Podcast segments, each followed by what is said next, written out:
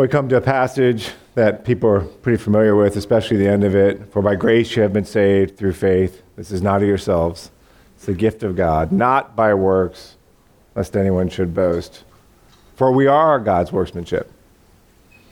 And he goes on to finish from there, that we were created to do good works. So passage seems very familiar, but I want to spend a little more time kind of on the lead up to those verses that we often quote. Ephesians 2, 8, and 9 are pretty close to the top of like Bible verses that we memorize as far as really trying to understand the good news and what God has done for us. But we're going to get to that today, and I don't want to in any way minimize the power of those verses. But as always, Paul's building up to something. And it's coming out of his prayer that he just prayed at the end of chapter 1.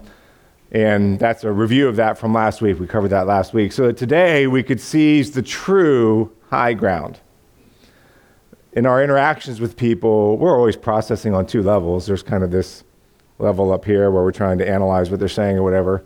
Then there's kind of this gut level that's much faster, much more real than we want to admit, much harder to change, much closer to our heart, that is basically they're feeling secure or threatened.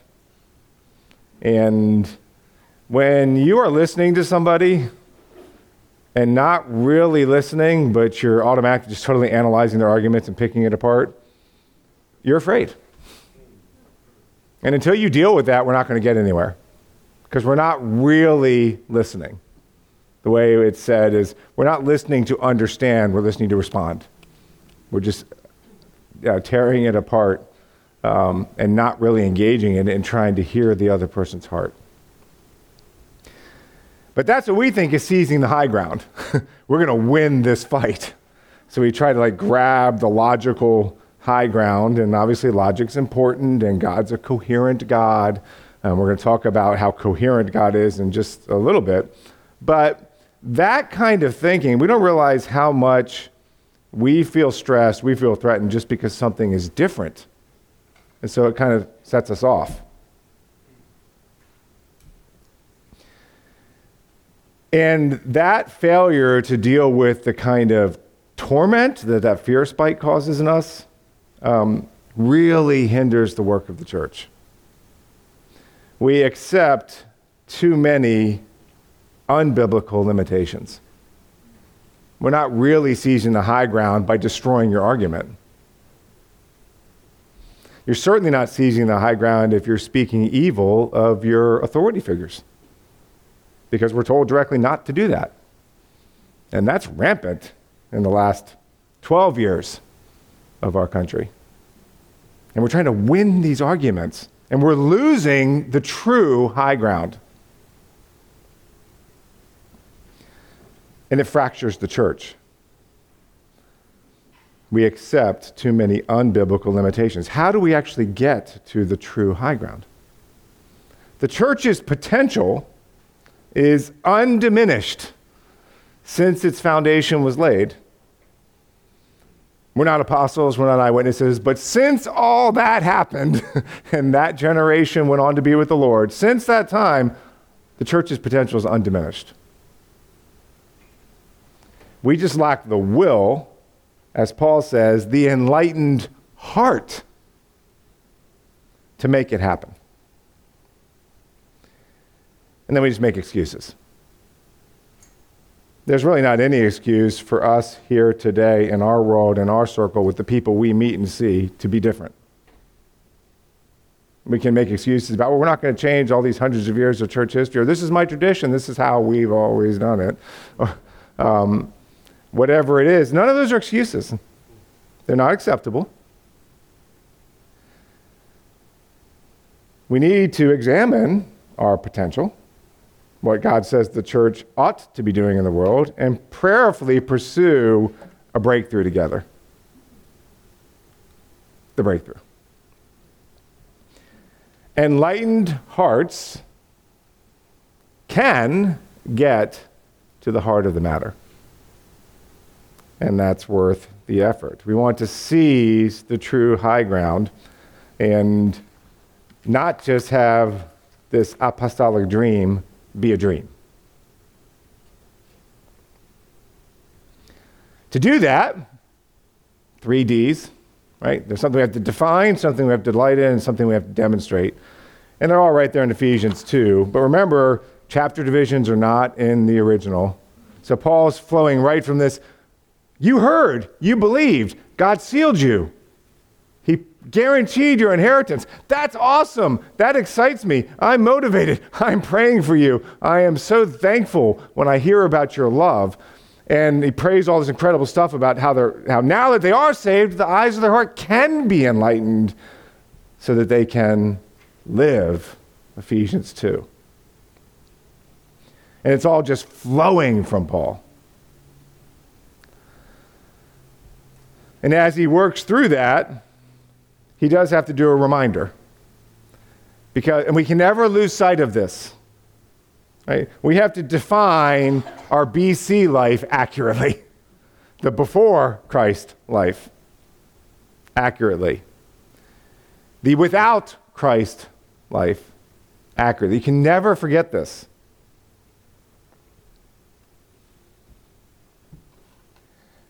We know the verses. They were just read. It says, and you were dead in the trespasses and sins in which you once walked. He's going to bring up dead again later.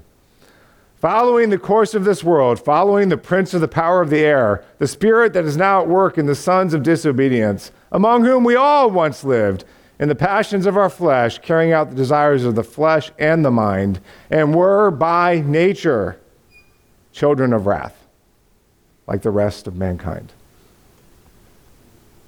There's a lot packed in there. In those three verses. You were dead.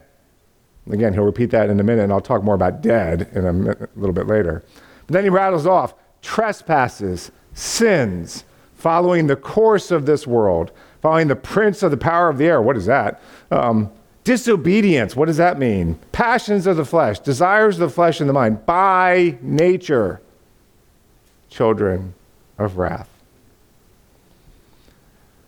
Well, you can spend a long time just on that. But trespasses, in short, are just the things, and we have all had them. And there's a lot in the Old Testament when you look at the different animal sacrifices for sins and even grain offerings and all these different things that talk about sins. But to boil it down, trespasses are not, I missed, I had a bad upbringing and that's why I acted out that way, but I didn't really think about it, but it was still wrong. I know it's wrong, and that's all true. Those are sins. Okay, we missed. And it kills us spiritually. And we've all done that. But in all of those sins we've done, we've also trespassed, which is, I saw that. I even on one level agreed that it was right, and I blew right through it. I chose it.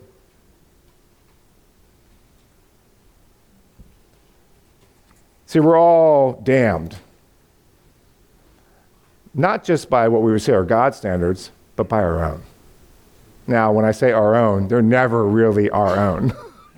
They are God's standards somehow in some distorted way getting through to you. But all of us have done things in our life where I'm like, man, I'm ashamed of that.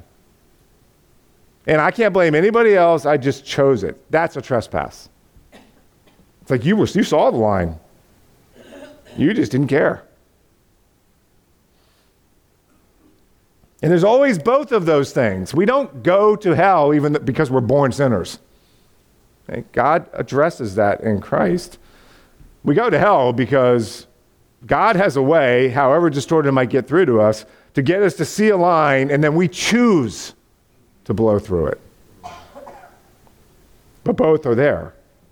And because of both of them, this just misguided, broken impulse in us, the original sin, and because of our poor choices, we're just following the course of this world, everybody. And course of this world is really, probably more literally said, age of this world.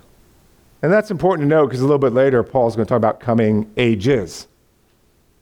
Like, it just seems like this has been so long and this is just the way things always are and always have been and always will be. And so you lose heart. And Paul's basically saying, it hasn't always been that way.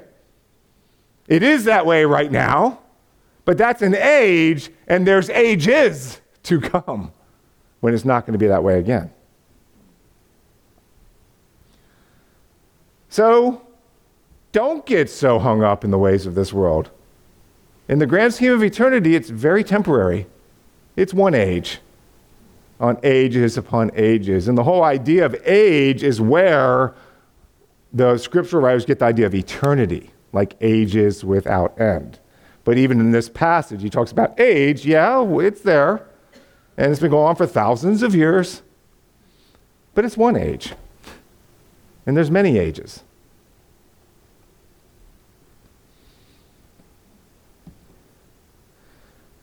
So you think it's just the way things are, and let's be realistic. And when you kind of give up on your ideals, because this is just the way things are, and let's be realistic, you're just following the prince of the power of the air. An interesting way to say it, but Paul's going to talk about heavenly places a little bit later, and he's already mentioned them in chapter 1. And so this power of the air, and I will repeat this a little bit in a couple minutes, to the ancients, there were three heavens. It was very simple, but very accurate. There was heaven as far as the sky that the birds fly in. That was the first heaven. The second heaven is where the stars are.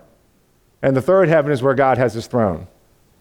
So this is how they thought. Don't take all of our modern science and read it back into Scripture and try to make the Bible a scientific handbook. The Bible's inspired, and our science needs to be informed by Scripture too.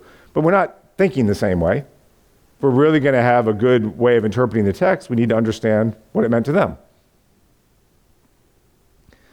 And so with that kind of worldview, the people that Paul's writing to, especially the Ephesians with their background, they understood that there were these authorities, these princes in the air, like embedded in this heavenly situation, the heavens, that influenced humanity. Particularly one, the prince from that realm. He's not a good prince. He is that spirit, that energy, that attitude that works in all of us that makes us children, sons and daughters, of disobedience. But here disobedience isn't really focusing on the wrong things you do. Yeah, that's disobedient too. But this idea of disobedience is refusing to believe the truth. Refusing to accept God's diagnosis.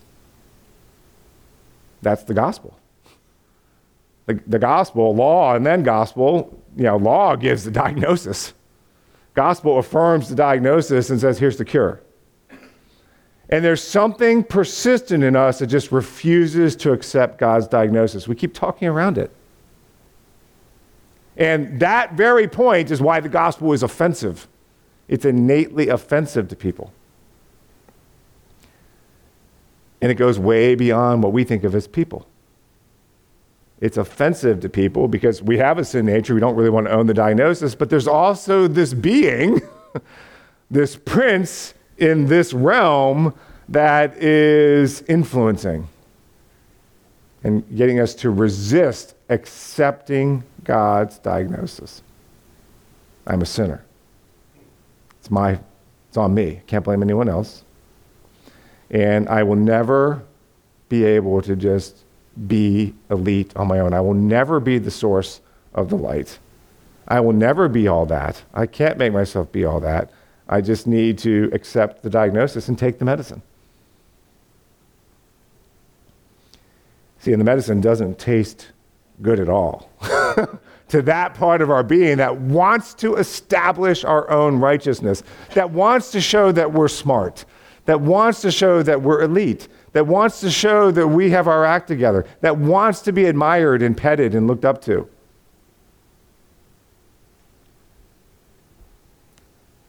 See, Satan's the original flaming narcissist. We just happen to be a lot like him.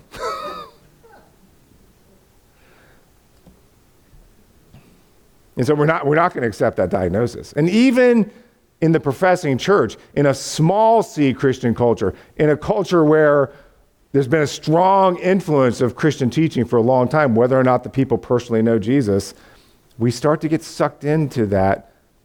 My value is established by how I perform.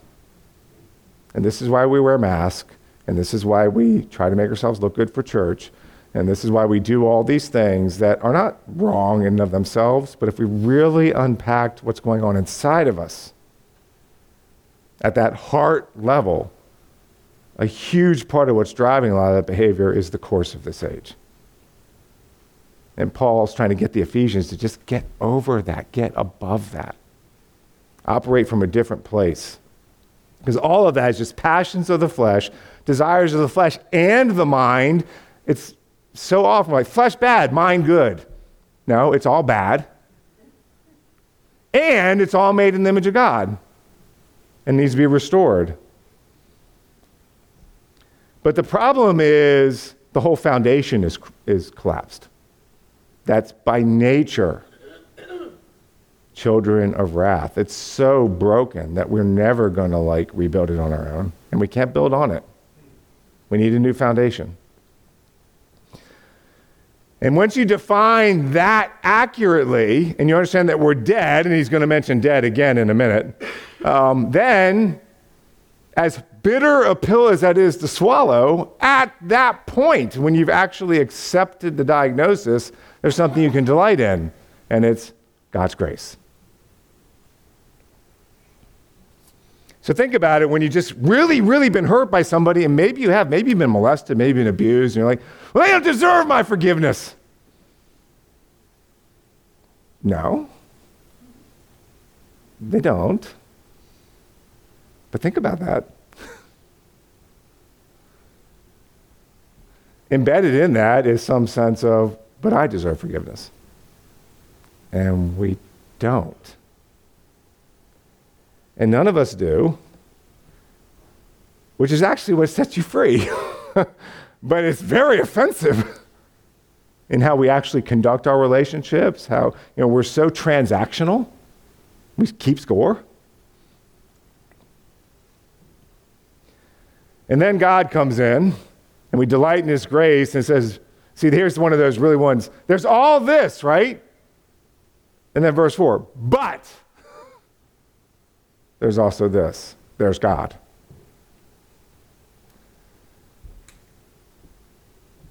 Thank God for God.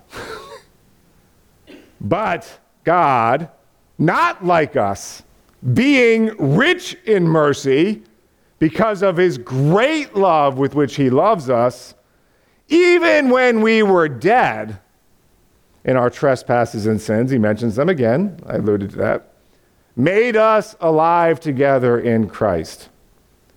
Now, much is made in some systematic theologies about how humans are dead and therefore must be altogether passive, that faith is imputed after you're regenerated. And you're waiting to see what I'm going to say about that. And you're already starting to click off your systematic theological grids to see whether you're going to listen to me or not. So I don't want to talk about it systematically. I want to talk about it textually. That Paul is a human writer. The Bible is a human book. It's inspired. But if we are so dead to God the way some people interpret it, that we are unable to respond to his spirit, why does Paul say we are still able to respond to sin as believers, even though we are dead to sin in Romans 6. Same human writer, same word. Yet we write huge systematic theological treatises about regeneration must precede belief. And of course, that just begs the question, why doesn't he just regenerate everybody? And whatever your system, that's not textually coherent.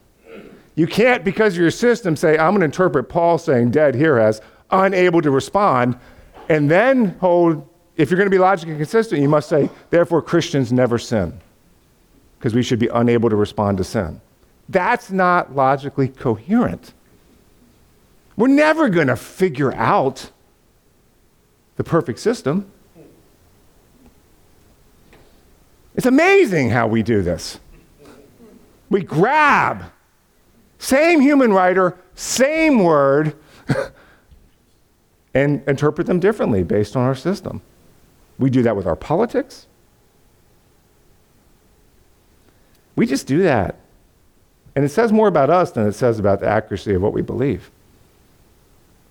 It would be much more honest and actually logically coherent to say, I don't understand. And when you say, but whatever, God's God. When you do that, you're like Paul in Romans 11. Well, who's ever going to figure it out? His paths are beyond tracing out. But we can't violate the text. Is it revealed, or do we figure it out? If you think we figure it out, you're not really defining your nature apart from God accurately. We should be coherent, not pick and choose our preferred meaning based on our preferred system. Don't do that politically. Don't do that ethnically. Don't do that generationally. Don't do it biblically, especially. When you start doing that, you're not getting above the prince of the power of the air.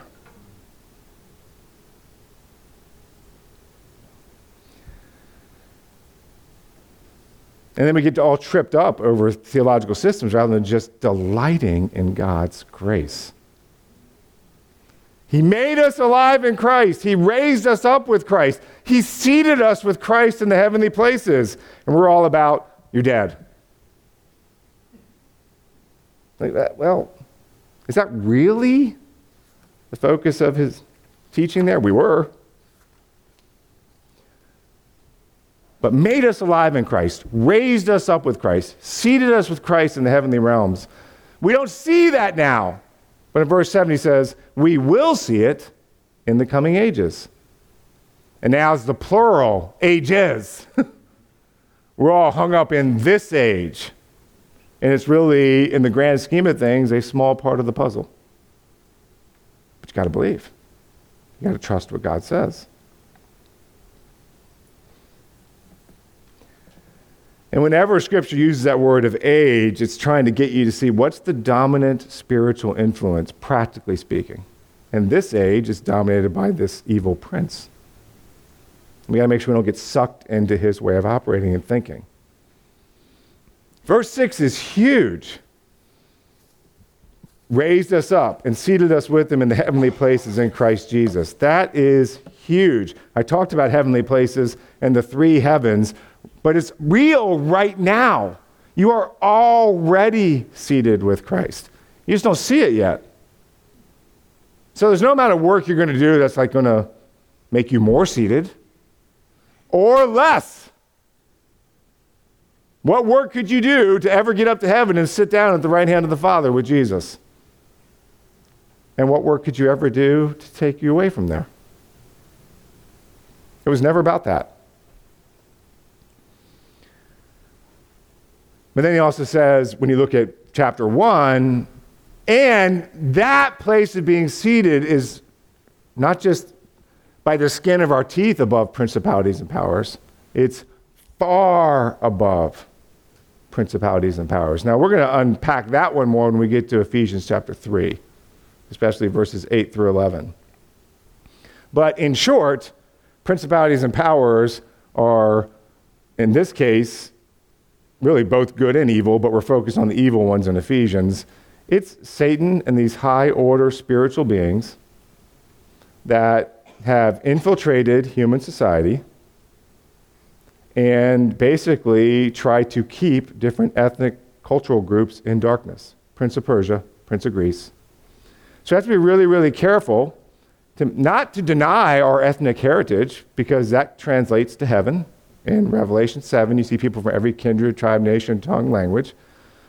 But when we get caught up in our preferred economic system, our preferred political system, our ethnic heritage, our cultural background, it's only in Christ that you can actually redeem that and unify it, legitimately unify it. And so if we go, that's all really, really important, and we need to acknowledge that's part of who we are, and that's our background, and that's our story. But if you don't put Christ first, then it's just Prince of Persia, Prince of Greece, and Prince of America. There is no other way to get above them. It's Christ.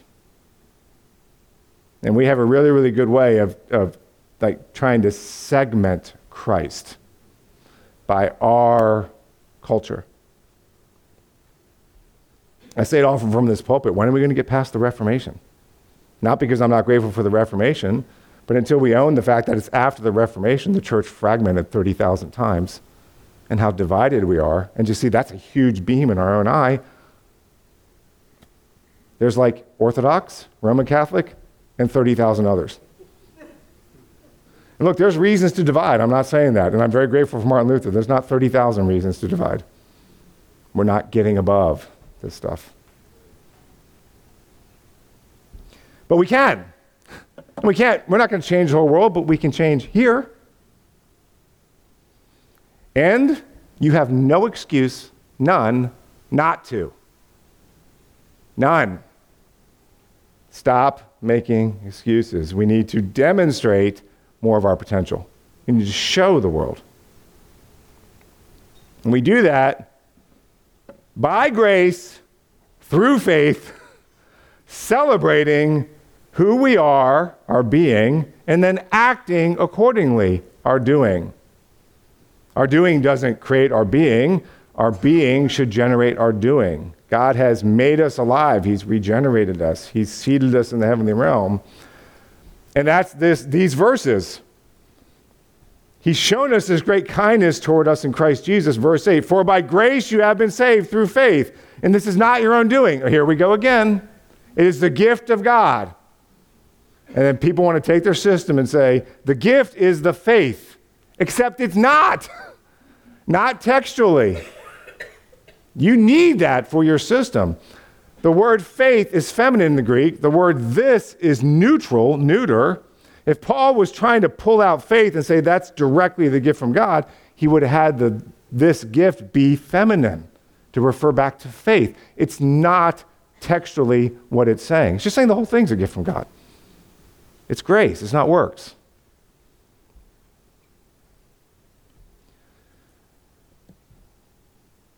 Now I'm getting in trouble. It's just the text. I can't figure it out either. This is the picture Paul is painting. You're not saved by works because you were created to do good works. So how does that fix the times where you didn't? In other words, like, well, you know, my Windows program is going to save itself because it only crashes half the time. It was designed to run all the time. You got some, well, it might just be Windows, but you've got some malware. And you're going to need an antivirus download to clean it up. It's not going to fix itself. And you don't say, well, you know, my operating system runs correctly 55% of the time and only crashes 45%. So I guess in the end, no, God's just going to pull the plug. You need a new operating system.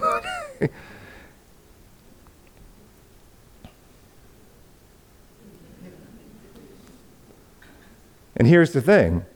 The more often your system crashes, the more likely you are to admit that you need a new system. So it's not the people who are high performers that more often come into the faith. It's not the rich. It's not the noble. It's not the movers and the shakers. It's not the big influencers, because they feel like they're operating fine. By the way, and I heard Mark say this recently, I was like, he's right. They actually think they're better than you, that they're superior. And once you get that, you understand why they talk down to you. They've convinced themselves of that. But those who are more advanced in the disease, more ravaged by it, they know that they cannot cure themselves. Hence, they're more likely to trust the doctor's diagnosis. Take the medicine and get healed. I can't do it. Those who think they are healthy reject it because the medicine tastes awful. To that part of you that's trying to prove you're healthy. It's like going to a doctor and he says, you got cancer. I'm like, okay, well, you know, I'll go home and I'll eat right and I'll work out more and I'll get really fit. Doctor's like, that's all great. Go do that. You're going to die. And I feel pretty good, you know, and I've been working out and I've been running, I've been eating right, been getting good sleep. I feel better than I ever had. He's like, that's great. You're still terminal. The guy at stage 4 is not like, I feel great. Same disease. 100% terminal. We want to exercise away the disease, but then we turn around and sometimes in our circles overcorrect and act like exercise is bad, that works is bad. No, we were created to do good works. And that's what Paul's talking about here is God healed you because from day one, humans are his magnum opus. They are his workmanship, really where we get the idea of poem. He's the poet. You're his poem. Go be awesome and wonderful and do good works. Just don't claim that you authored your own splendor. You were created to do these things. He's the author. You're the poem. And when you realize that he just really wants to make you rhyme and be beautiful and come to a good end, then you're free to go do that and live what David said. I'm fearfully and wonderfully made. There's no problem with shining and doing the good works and just having people be like, wow, that's incredible. Just make sure that you define yourself accurately before Christ and that you're delighting in God's grace so that you can demonstrate more your potential, which is his potential in you. You're not doing anybody any favors by not developing that. Go shine. Let's pray. Father, I thank you for this day and this time. I pray that you would help us to demonstrate our potential where we can, right here at Grace Bible Church, where you have planted us. I thank you for each member of this congregation. Help us to show more of the potential of what you created the church to be. I pray in Jesus' name, amen.